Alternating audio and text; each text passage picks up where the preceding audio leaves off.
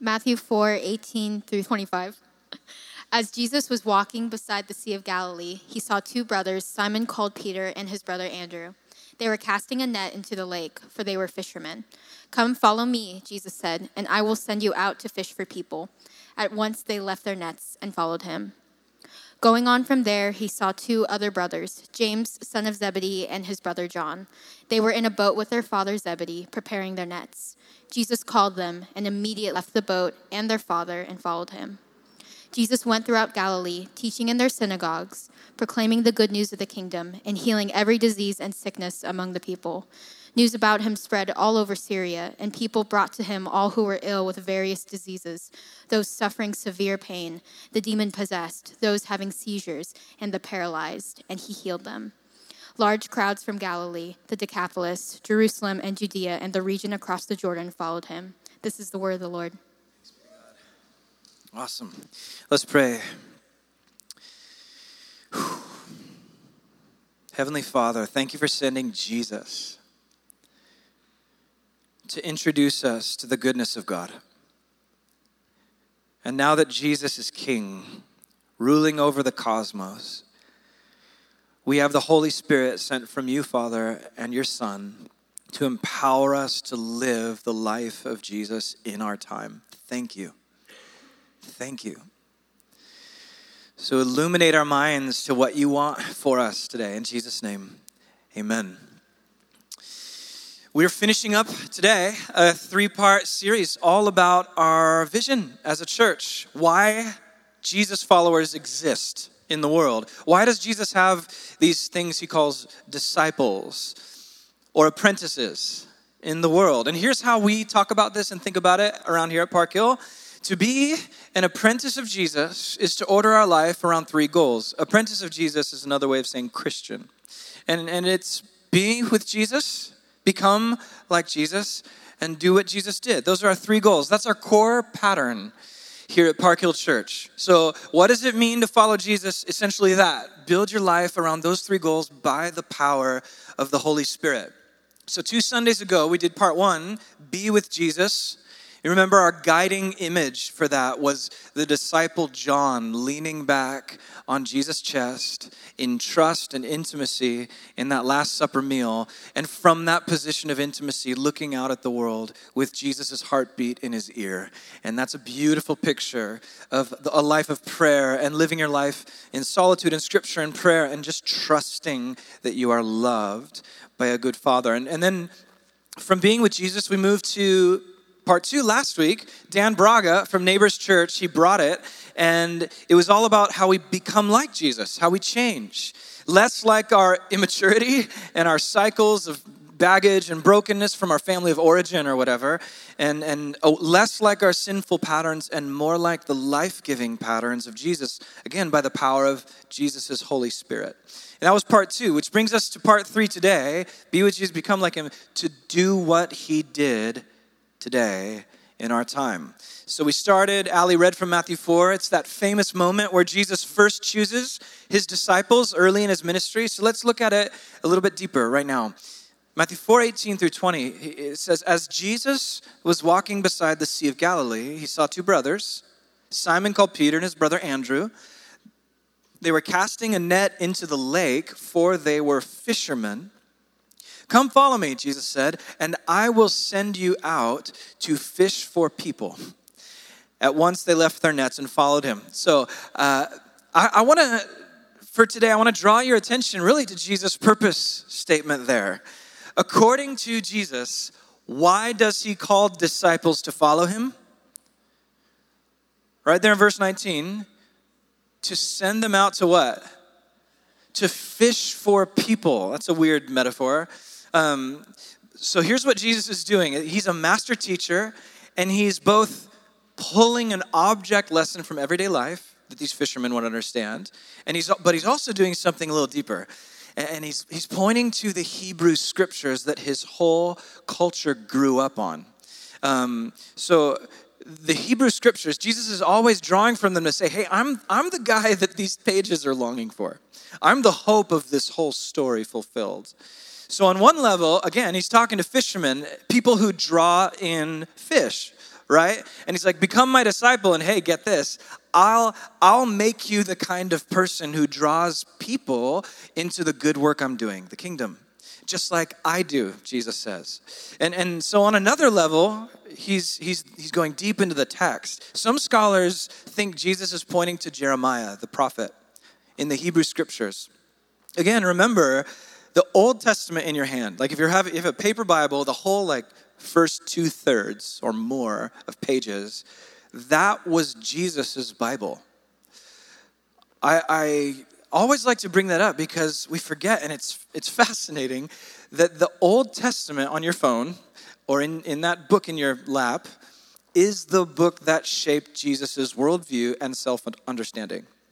Um, fascinating. And then he gives it to us to say, read it knowing it points to me, Jesus says.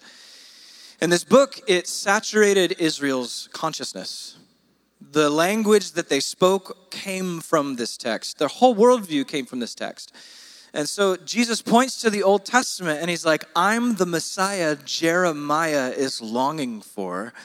And if you follow me, I will make you agents of Messiah in the world that do what I do. That's what he's saying. And so I'm going to show you the original Jeremiah text that Jesus is probably echoing here, all about how God's going to restore the world through Messiah. And it says this in Jeremiah 16, verse 14 However, the days are coming, declares the Lord or Yahweh. The days are coming when it will no longer be said, As surely as the Lord lives, who brought the Israelites up out of Egypt, but it will instead be said, As surely as the Lord lives, who brought the Israelites up out of the land of the north and out of all the countries where he'd banished them for I'll restore them to the land I gave their ancestors. So, what's happening here is he's saying there's an old, old saying look back at Egypt. God's the God who delivered the Jews from slavery. He's saying there's going to be a new testimony. There's going to be a new story that the whole world is going to celebrate. And it's not just about Egypt, it's going to be God is going to get his whole family back scattered from every ethnicity and every country. God's going to do this thing. It's infinitely more amazing than this, this isolated event. It's going to be global. And, and so that's the promise. One day, God's going to get his family back from every nation back to himself. And so the question is how? How's he going to do it? Jeremiah continues in verse 16. He says, but now I will send for many fishermen, declares the Lord, and they will catch them. After that, I'll send for many hunters, and they'll hunt them down on every mountain and hill from the crevices of the rocks. And, in between verse 16 and 21, there's all this language around judgment that his God's people are doing alongside God. And then it all builds up to what the fishermen do in verse 21. Through the fishermen, Verse 21 will happen. Therefore, I will teach them. This time, I will teach them my power and might. Then they, all the families on the earth, they will know that my name is Yahweh. So, that's 600 years before Jesus, Jeremiah prophesies that this is going to happen. God's going to bring his family back into relationship with himself, and he's doing it through sending out these fishermen. And God's like, through them, I'm going to, I'm going to teach. I'm going to give out Yahweh's teaching, and I'm going to show Yahweh's power and might and character, my name. So, fast forward now, 600 years, a little lake, Podunk, armpit of the Roman Empire, Israel, and you're by the Sea of Galilee. And Jesus is looking at literal fishermen, going, Oh, this is too perfect. And he's like, Now is the time. Follow me, and I will make you fishers of humans. Through you, I'm going to teach my global family what I'm like, my power, might, and character. The Yahweh, Yahweh in person, Jesus, is going to show the world what he's like through other people filled with the same spirit of Yahweh. It's amazing, you guys, what we get to be a part of. That, that this is you, Jesus is talking about. If you are a Christian, you are a Yahweh apprentice, a Jesus apprentice filled with the same spirit, meant to be one of these fishers of humans. So, how? How do we do this fishing for humans thing? It sounds very strange still to us. What does it look like? Glad you asked. So, Matthew lays it out in the very next line. Matthew 24, Matthew 4, 23, rather. He says this Jesus went throughout Galilee, teaching in their synagogues, proclaiming the good news of the kingdom, and healing every disease and sickness among the people. Why is that important? That line, it repeats like a chorus through the song of Jesus' life. It's like the biographers of Jesus are intentionally messaging us over and over, saying, We're repeating ourselves. This is the refrain, the reprise in the drama. This is the Jesus stuff. That stuff is what he's all about, it's what he did. So it's the stuff his apprentices are supposed to keep doing by his same spirit all over the world until Jesus himself comes back in the flesh. So just to give you a feeling, not this is not to overwhelm you, just to give you a feeling of how often these words are repeated. If you could put up the next slide, this is a small selection of verses. There's actually two slides of it. Look at Matthew 4. Again, there it is. See, throughout Galilee, teaching, proclaiming, healing. And then Mark 1, proclaiming and driving out demons. And Luke 4, preaching. You see these repeated themes. And then the next slide, I think there's more even, right? No? The other slide? That's it? Great. You got it. The reason the Gospels record all that, why, why, why do the Gospels feel so repetitive about this Jesus stuff? Uh, it, it's not just so that we can step back and be like, Jesus is amazing, even though he is, and we do that. But the reason all of this matters so much for us is how he did it all with apprentices.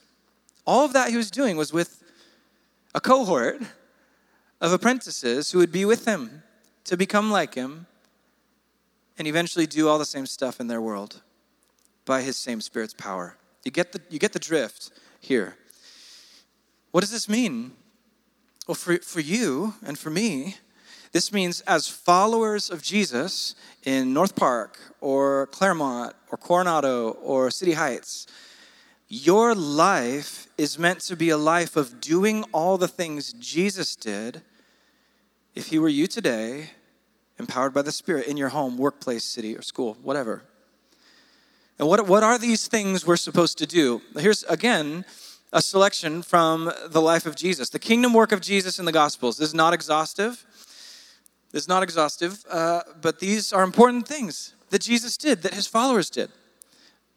Preach the gospel, teach the way, heal the sick, cast out demons, being with the poor. Not just throwing money at them, but lifting them up. Uh, eating and drinking with people far from God, doing justice, peacemaking, non retaliatory enemy love. Okay? Praying, fasting, forgiving, prophesying, and standing up against religious and political corruption. So if you're an apprentice of Jesus, aka a Christian, then your end goal until Jesus comes back is to be able to do all of that.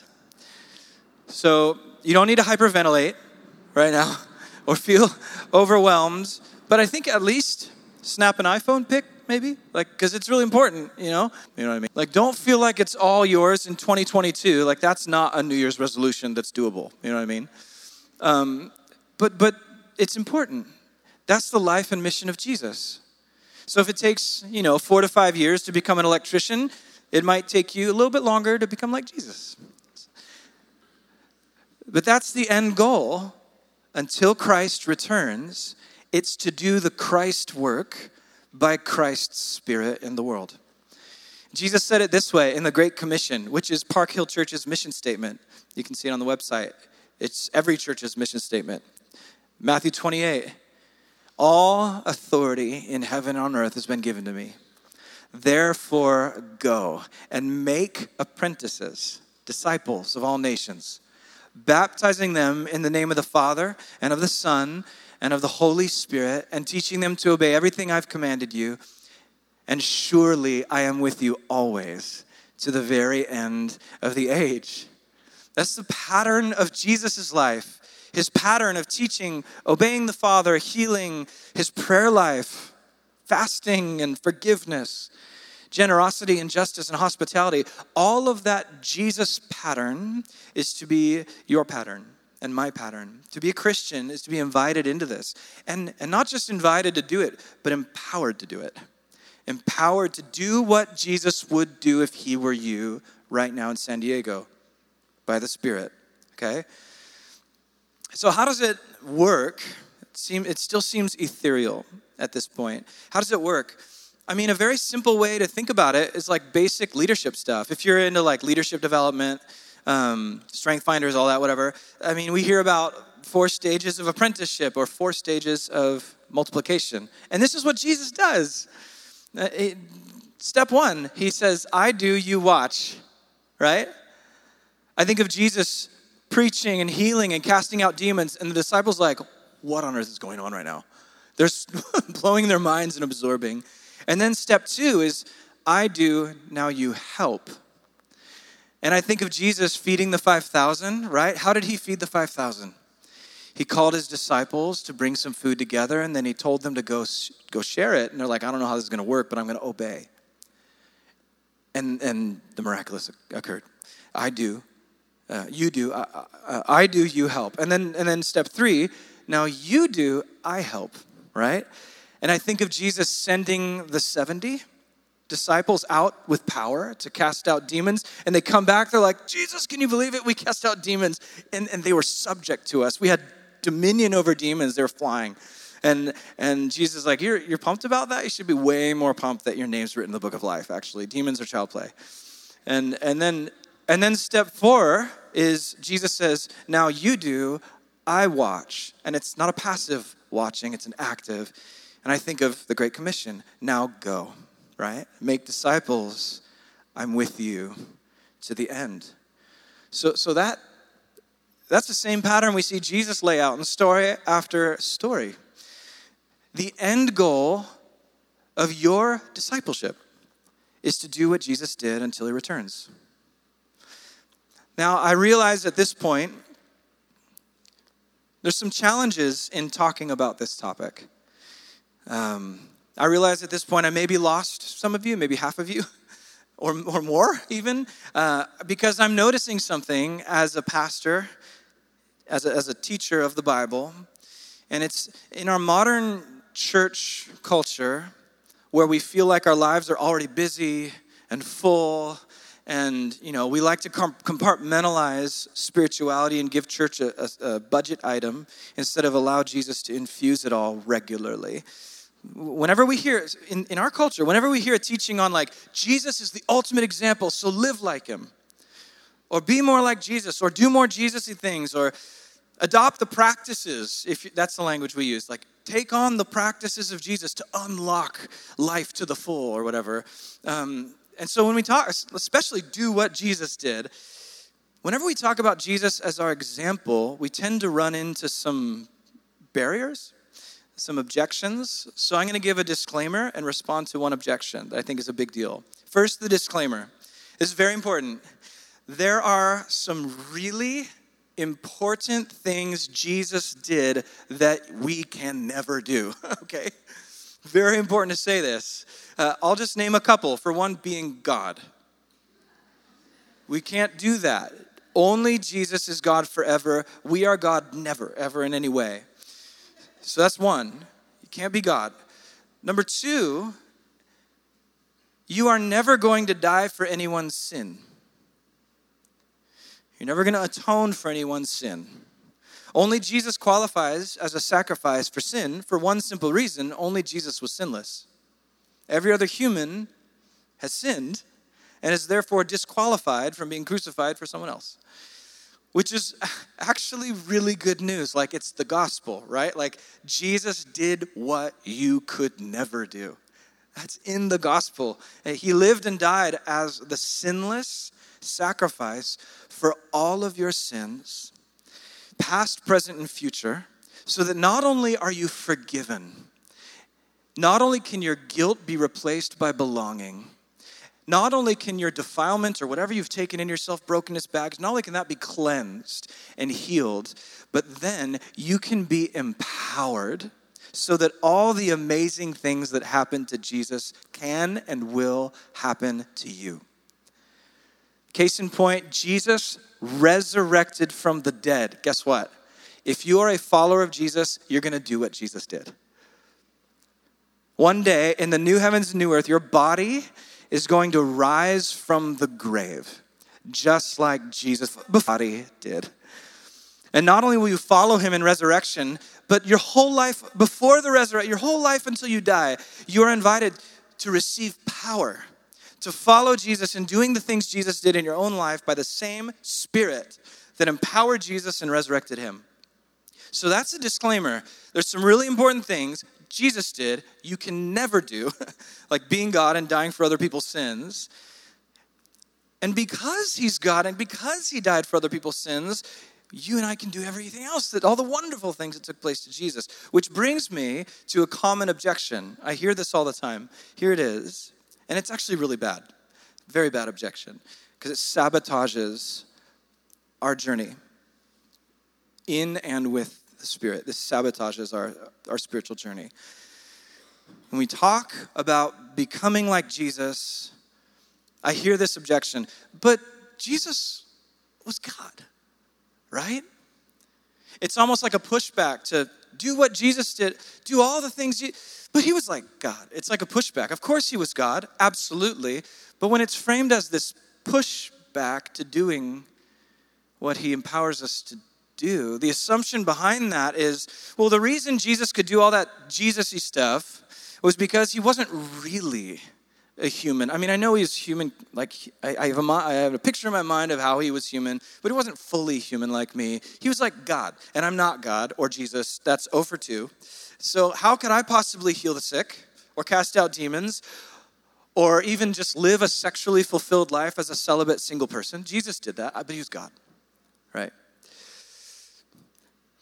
But that, I want to say that pushback would be foreign to Jesus's first disciples and the writers of the New Testament who constantly talk about Jesus as the ultimate example of how to be a human.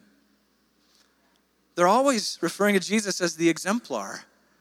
Plus, by the way, it's, it's worth pointing out that that pushback, but Jesus was God, so I can't follow him, that pushback is functional heresy. Uh, specifically, the heresy of Docetism, which voted down in the First Council of Nicaea in 8325. No test on that. Just one of the most important moments in human history aside from the crucifixion and resurrection of Jesus. But, but here's, here's, why, here's why I say this. Here's why this is important. The heresy of Docetism was this false idea that Jesus only seemed to be human and his human form and all the suffering and all the human limits that go with being human, that was all just an illusion. Think Clark Kent, Superman. So, with, what did Clark Kent have? First of all, he's an alien, right? Uh, secondly, he had this big S on his chest that no one could see. So there's this hidden S, and whenever it gets busted out, he gets to do the Superman stuff. Um, but he, the rest of the time, he's under the disguise of Clark Kent this unassuming, seemingly weak, vulnerable, yet charming man. And who, who, who is essentially incapable of being hurt. Like when Clark Kent gets punched by the mugger, he, he, he gets Lois Lane out of the way, but then he gets punched. He acts hurt. He's not actually hurt because he's like a Kryptonian, you know? Um, when this thinking is applied to Jesus, it is functional docetism. It's a heresy, okay? It's like, but Jesus was God. That's how he could do all the miraculous stuff. All the sinless living. It's because he was God. And I'm not, so that's why I'm stuck in all my cycles of sin and I'm powerless to change, doomed to the same patterns of family of origin stuff, because Jesus wasn't really a human like me.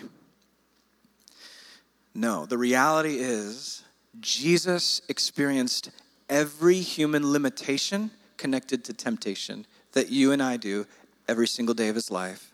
And he overcame all of it by the power of the Holy Spirit. You cannot read through the Gospels without seeing that plain as day, especially the Gospel of Luke. Everything Jesus did was through the power of the Spirit. He even goes so far in John to say, I can do nothing of myself.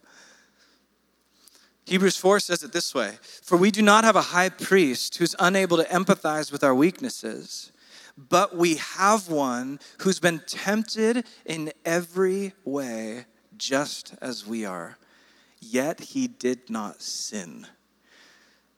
So connect that to his logic or her, I don't know who wrote Hebrews. Some say it could have been Priscilla, which is kind of a cool theory. But uh, yet Jesus was without sin. Now, here's the logic, verse 16. Let us then, because Jesus was tempted in every way and was empowered through it, through obedience, because of that, let us then approach God's throne of grace, which is empowerment with confidence, so that we may receive mercy and find grace to help us. Connection is made to Jesus' way of living. We can live the same way. If you can fast forward to slide 16, everything Jesus did, he did as a real, true human being, empowered by the Holy Spirit as the example for his apprentices to follow. That's you. And let me say very clearly, so I'm not misheard Jesus never stopped being fully 100% God, uniquely the second person of the Trinity, Yahweh. Never stopped being God. He just put aside the use of his exclusive God perks. Yeah, it's like he had an all access pass to the universe. And when he was born, Jesus of Nazareth, he put that card down and he lived as a fully human being. Please hear me. Never stopped being God. So he could have picked that card back up at any time, which was Satan's temptation in the wilderness. Make that stone bread. Cast yourself off the temple. He, he was being tempted to pick up the God. He lived as a but he didn't. He didn't.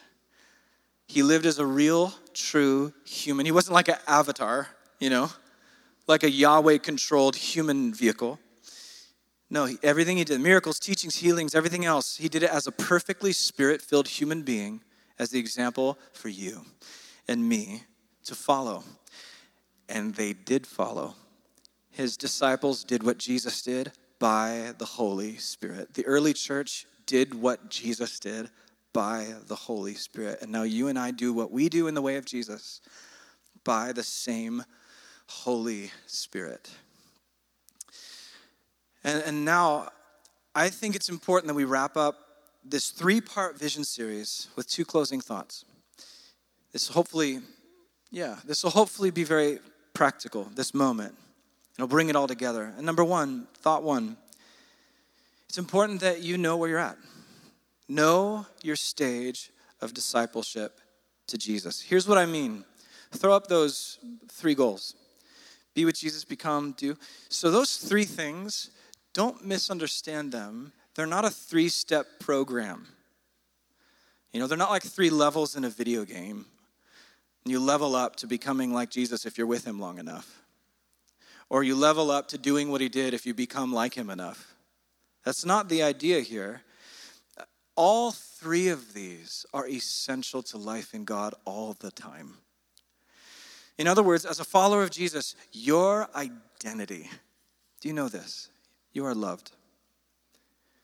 Your identity is beloved daughter, beloved son, and because you're in Christ, as a Christian, you're just in Christ, which means you can read the story of Jesus in the river, being baptized, and you could see yourself in Christ, belly button deep in the waters of the Jordan, the Father declaring, Look at my beloved daughter. Look at my beloved Son, in whom I'm well pleased. And the Holy Spirit falls upon you because you are in Christ. And being with Jesus is a way of reminding your body, mind, and soul of that truth. Through prayer, through scripture, through silent salt, through gathering in community like this, and eating the bread and drinking the cup, we remind ourselves where we are. We are in Christ, and we so easily forget. We forget that we get to be with Jesus because we are with Jesus, so we live like we're not. You will never graduate from needing to be with Jesus, ever. At the same time, you'll never graduate from needing to become like Jesus. In Paul's words, bearing the fruit of the Spirit more love, more kindness, more joy, Definitely more patience these days. This is the invitation of a lifetime, and it's never complete until Christ returns and he finishes the work he started in you. And it's not like, oh, I'll finally do what Jesus did, I'll finally live out that dream. If I can just become like him enough. It's not like that. All three. You can do what Jesus did now. Be, become all of that. Why am I saying this? Because it's important for each of us to stop today as we step into a busy season of Advent and identify what stage am I at in following Jesus? In other words, which of those three goals be, become, do? Which one is the Holy Spirit inviting me to focus on right now in this unique season? Maybe you're new to following Jesus. Maybe you're new, or you haven't yet figured out if you follow him. In which case, you are invited to be with Jesus. Join the new family of Jesus through faith. On December 5th, Sunday, we're going to do baptisms. Be with Jesus. Step into the waters of baptism. Unite yourself with Christ and his family. You, you won't, you won't regret it. It's like, uh, uh, it's the most, um, what's the word? Under, it's under, most underwhelming way of saying you will not regret choosing to join in Christ in his community through baptism. Be with Jesus. Uh, so maybe you're here though, and you're genuinely doubting that you're worthy of love. Maybe you're living with crippling shame or guilt or believing a lie based on a truth. That's how Satan's lies always work. There's an event in your past, or there's a word that was spoken, or there's a narrative that was spun by someone, and it really was spun and it really was done to you. And Satan has taken that truth, forged it into a lie, embedded it in your soul, now you're living it out, and you're not worthy of love and you're like, there's no way the crucified Jesus would clean me or forgive me. So if that's you, listen very carefully. The cross is enough. The cross is enough. Through the cross, Jesus has opened the way for you to belong. Just look at Jesus' death on the cross, and I dare you to tell me that you're not worthy of love? If the cross tells you anything, it's that God sees you as infinitely worthy of love to the point he gave his only son for you. Don't, don't say you're not worthy of love. He gave his son to, to, so he could be with you. So the invitation for you, be with him. Be with him. Others of you here, you are learning to be with him and you're loving it. Like you're hearing his voice for the first time. We're hearing stories about this all the time in our church. You're hearing God's voice, you're realizing how good he is, and you're seeing like measurable transformation in your life and you're loving community in a new way. Um, it's beautiful. And, and, and still others are in that same place, but it's like, uh, wow, I'm realizing my work my work is more than just a job to collect a paycheck so I can do what I want with my vacation time.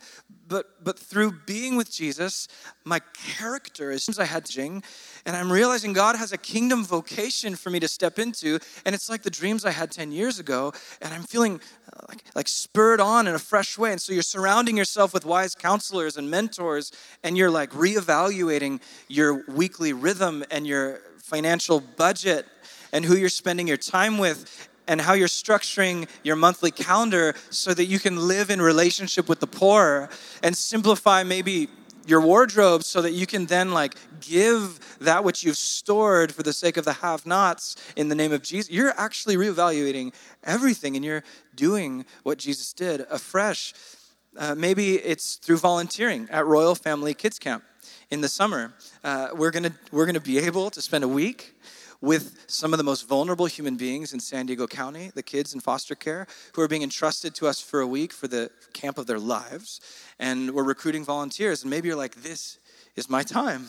I'm going to do what Jesus did for the vulnerable. Or maybe bringing meals. Maybe it's your community, cooking up a meal and bringing it to the houseless families sleeping in cars at Safe Park through Jewish Family Services. You can get their contact info on our website.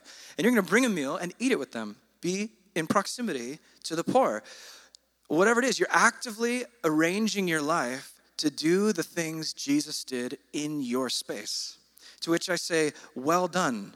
See, being with Jesus, becoming like him, doing what he did, all of them, we never graduate from any of them.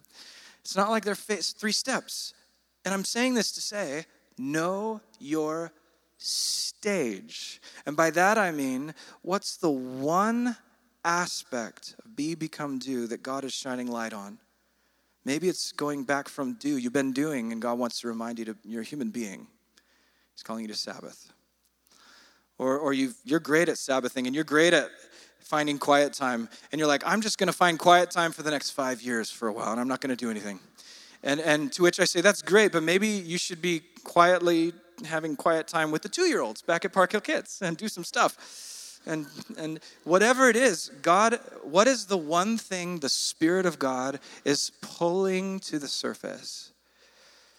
Identify what that is and be obedient to that. That's just my pastoral encouragement for you today. And then the second one, I told you there were two. The last one, finally, don't underestimate the power of a rule of life. Okay? Or a, a, a, way of practicing Jesus' teachings in community. Don't underestimate how powerful that is. That language is maybe four months new for our church. We just did our Future Church series where we talked about eight challenges that our culture is creating for the church, really, and we're facing them. But from Jesus' life, he gives us eight practices that correspond and empower us to flourish in whatever culture we're in. And, and so we believe everyone in our church is called to practice these things. Like these eight things, they kind of sum up a robust way of following Jesus in the world. Um, and the ancient phrase for that is a rule of life. And if you remember, that phrase, rule of life, it comes from the picture of a vineyard. And the idea is the trellis is the rule for the fruit to grow and bear fruit. Like we need a trellis. We can't just grow willy nilly any way we want. Jesus gives us a way to grow. And, and that's a rule of life. And so we have actually, we're publishing a chart for you to fill out. And there, oh, there's the actual chart. Good job, guys. Last, last service, they just put up a QR code to download the chart, uh, which we're to do. We're to do that after this. But see, if you can see, um, there's the eight columns: silent solitude, scripture, prayer, and so forth. And they loosely associate with be, become, do. The idea is we want to call you as Park Hill members, really family. This is how we follow Jesus. What does it look like for you? For me, silence and solitude I, I put that because of my phase of life, I put that in the bottom left corner under monthly, and I wrote six to eight hours silent solitude. That is my best month. If I can get an eight hour day once a month where I'm still before Jesus, or six hours, then I am, I am doing, I am present to Jesus in silence. And then scripture daily, Galatians and Psalms up at the top. Prayer and fasting in the weekly box. I do I fast every Wednesday until dinner to be with Jesus and so forth. What does your rule of life look like today right now? Is an invitation for you to dream it up with your community, alone with the Spirit, and whatever it looks like. And and I think the next slide has the QR code. Yeah. So there it is. You can like snap a picture and download that chart right now. It's it'll just take you right to our church website where that chart is located. All that to say, um, Christians don't get to tell Jesus, "No, you know, I'm not going to do quiet prayer. It doesn't fit right now." Christians don't get to say that to Jesus. Uh, we don't get to say, you know, Jesus, scripture and, and like tangible generosity, it just doesn't really fit my life. Um, in fact, I'm finding more and more these things are a matter of survival for my soul. As this world gets increasingly hostile and divisive and busy, I can actually feel the spiritual trajectory of my life changing if I do or don't do these things. And the Spirit of God inhabits these things, you guys. We don't do these things to earn God's favor. Your identity is already favored must say this, that must sink deeply. And so we do these things to delight in the favor God has already placed in our souls. How are you doing with that? So there we go. That's the vision series. Next week begins Advent. Uh, as we wrap up, let's stand. We're going to come to the table and we're going to open the room up for prayer. and as we as we do, let me just tell you, you can do this. You can do this.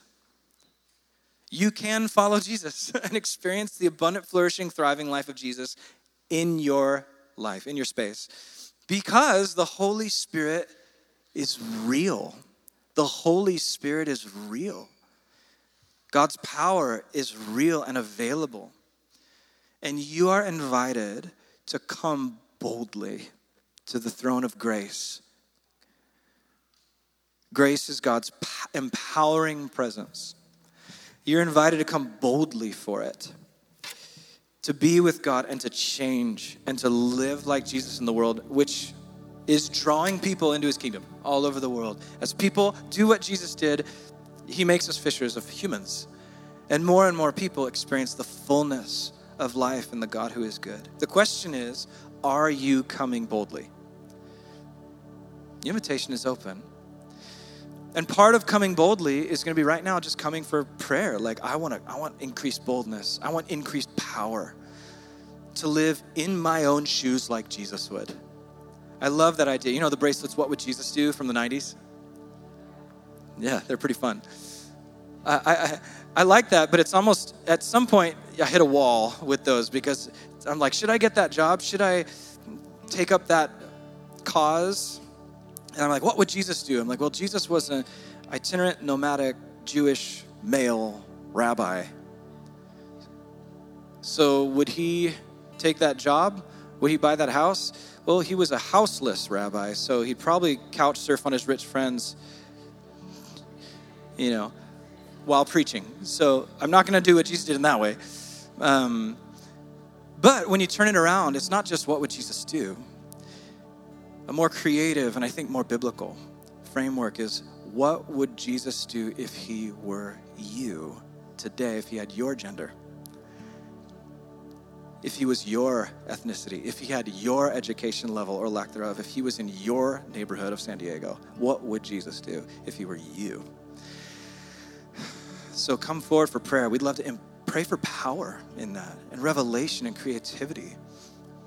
Maybe it's just an identity prayer. God wants to pour out his love in your heart. Come forward. Let us pray God's love over your life. Whatever it is, come. Before we come to the table, let's pray for each other and watch the power of God transform and open our eyes. Holy Spirit, would you come? Would you make us aware of your love, first and foremost? And if we're living in any way contrary to your love through sin, we come forward to repent and receive forgiveness and cleansing. And then power for life in Christ. Have your way in this moment as we sing and as we pray. In Jesus' name, amen.